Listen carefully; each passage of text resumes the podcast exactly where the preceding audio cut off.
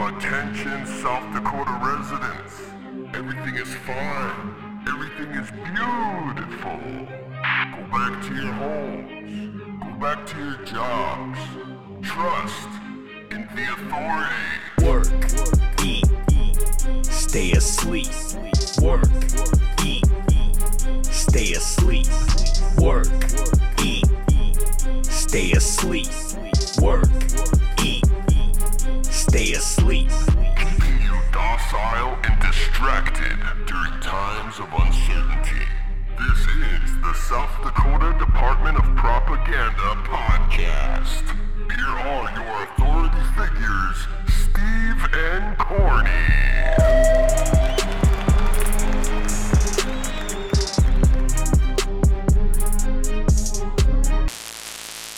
Welcome, welcome, welcome to the South Dakota Department of Propaganda podcast, a cynical attempt to distract you from the systematic dismantling of everything you hold dear.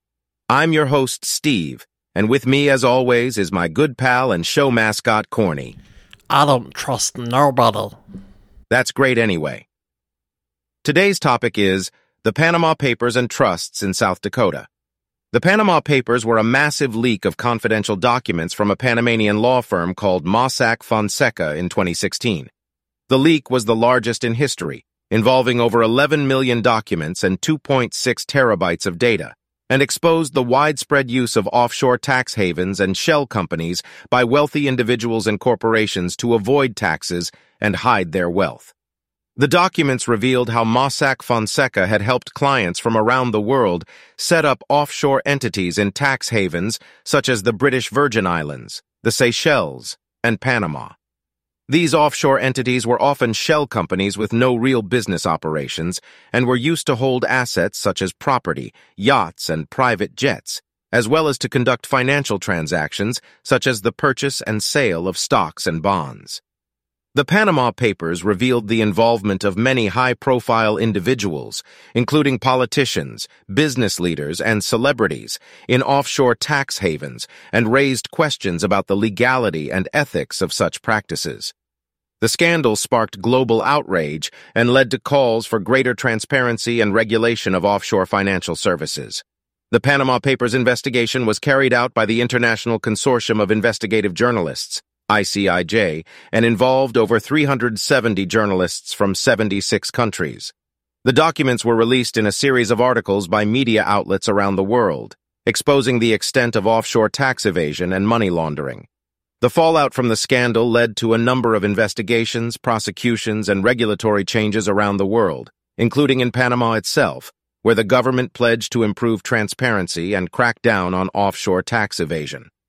South Dakota played a role in the Panama Papers scandal as it is home to a number of trust companies and banks that specialize in providing offshore financial services to wealthy clients, seeking to reduce their tax liabilities and keep their assets private.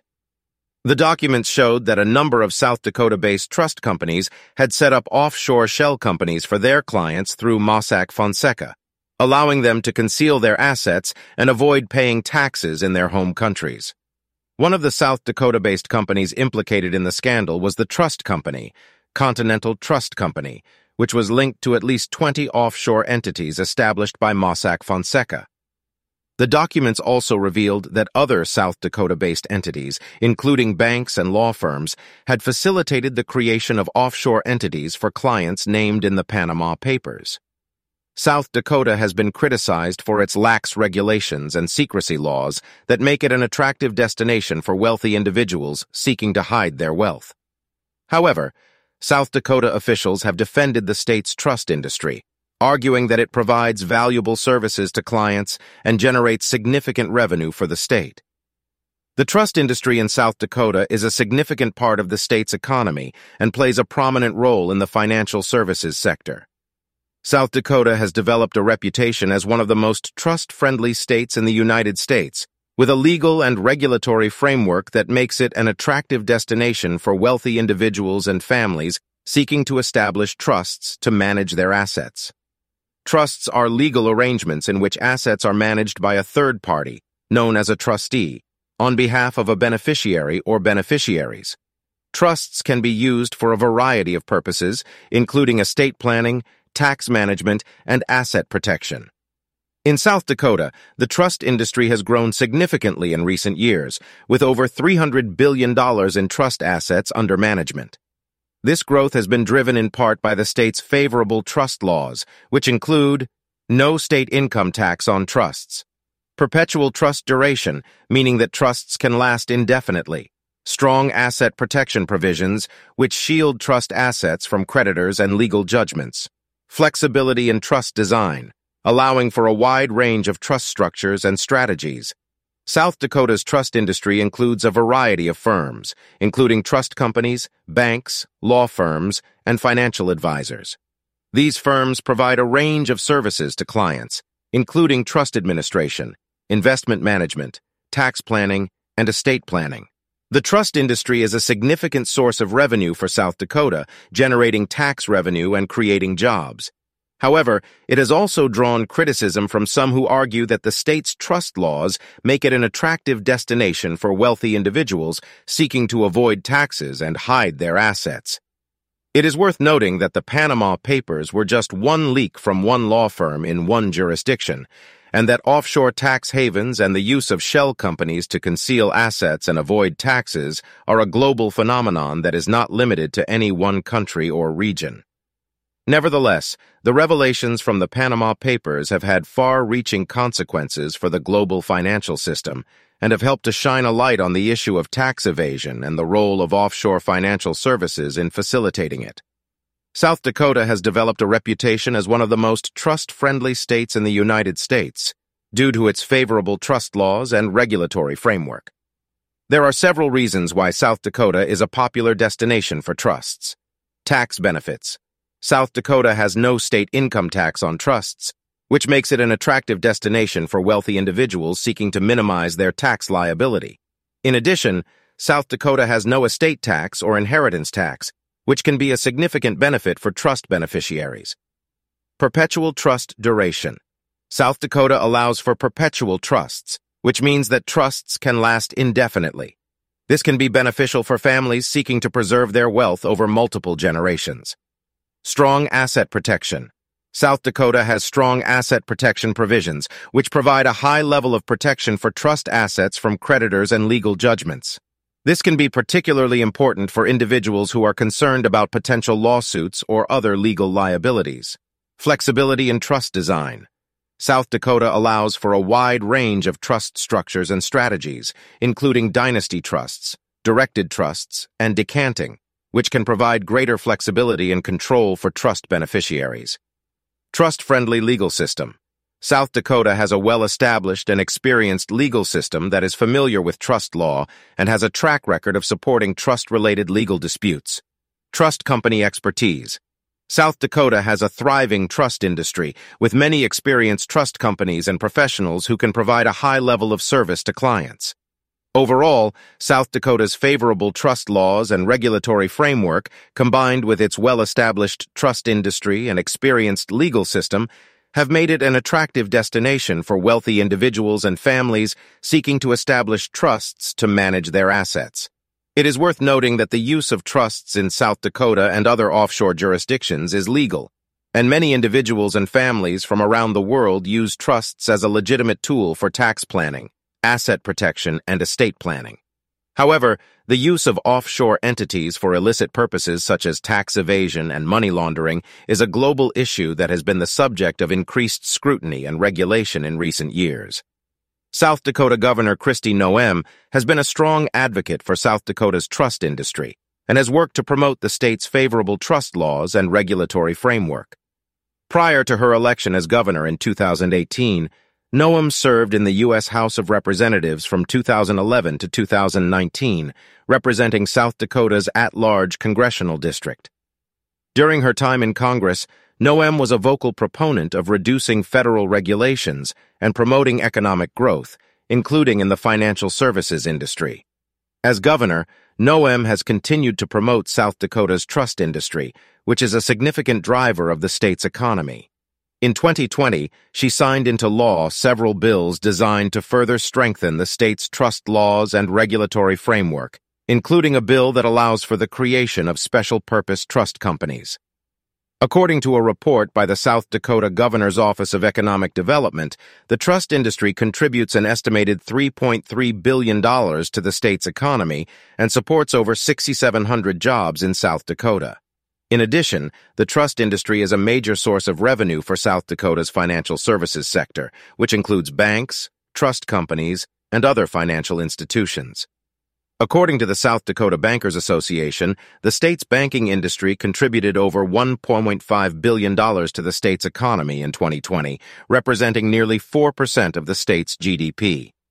As a United States Senator representing South Dakota, John Thune has been a vocal proponent of the state's trust industry and has worked to promote South Dakota as a favorable jurisdiction for trust and wealth management services. Thune has received campaign contributions from a number of individuals and organizations in the financial services industry, including some who are involved in the trust industry. Senator Mike Rounds has also received campaign contributions from a number of individuals and organizations in the financial services industry, including some who are involved in the trust industry. And now for something much less serious, let us relive that time that South Dakota was being openly shunned by the President of the United States. Yes. Much like Uber and sweatshirts without glitter on them, the president has not yet made it to South Dakota. And and it's not like the people who live there have not noticed. Well, it's official. South Dakota will become the only state without a visit from President Barack Obama. South Dakota is the only state President Obama has not visited since taking office. He's just saving the best for last. Yeah, exactly, right? Obama came close when he was on the Standing Rock Reservation last year. Part of the reservation extends into South Dakota, but Obama stayed north of the border. Oh, come on. He was in the neighborhood and he didn't drop by. That feels like he's doing this on purpose. The only thing more insulting than that would be if he does go, but does it inside a giant plastic bubble. I'm not technically here, I'm not touching anything, this doesn't count as a visit. But maybe my favourite detail from South Dakota's coverage is how one anchor tried to segue into some more positive news. It's unclear how soon Obama will visit South Dakota, but with 21 months left on his term, he does have plenty of time. Last week, the Denny Sanford Premier Center officials announced Rod Stewart will perform Saturday, July 25th in Sioux Falls. That doesn't make it better, South Dakota. A night with Rod Stewart is only a proper consolation prize if your original goal was to have sex with Peter Gabriel. And it's not like the people of South Dakota haven't been trying to lure the president. Their Secretary of Tourism even wrote to him in 2013, inviting him to visit, pointing out his wife and daughters had visited Mount Rushmore and saying ominously, Now it is your turn. this, this is all just getting so desperate. And you haven't even seen their latest tourism ad. Mr. President, South Dakota's a beautiful historic state. So why on earth won't you visit us? You can see all South Dakota's amazing attractions the Corn Palace, Wall Drug, that crazy horse monument that we're going to try to finish real soon, the Corn Palace again. We got some reptile gardens people seem to like, and of course, the Corn Palace. That's like six different things. Plus, if you come, you can meet some real nice people. There's Gus who closes the buffalo gate at dusk. Stay put, you crazy buffaloes. There's Tony who rides his bike and points at squirrels. And we got hobo George R.R. Martin Come on, Mr. President. Sure, we didn't vote for you either time, but we love presidents so much we carved them into a mountain and even have a whole wax museum devoted to you guys. You can see a Jimmy Carter that will haunt your dreams. George W. Bush at Ground Zero, which I guess we thought was appropriate. And we think this is Bill Clinton, but no one's entirely sure. And don't forget, you can see Rod Stewart. So we got that going for us. Come on, Mr. President. I mean, for crying out loud, you've been to Montana. That state's nothing but barbed wire fences and goat fuckers. Oh, I'm sorry. I shouldn't have said that. It's definitely true, but we still shouldn't have said it. The point is, please come to South Dakota, Mr. President. South Dakota. If you close your eyes, you can pretend it's North Dakota. Thank you for listening to the South Dakota Department of Propaganda podcast. You can get early commercial-free access by supporting us on Patreon at patreon.com slash South Dakota.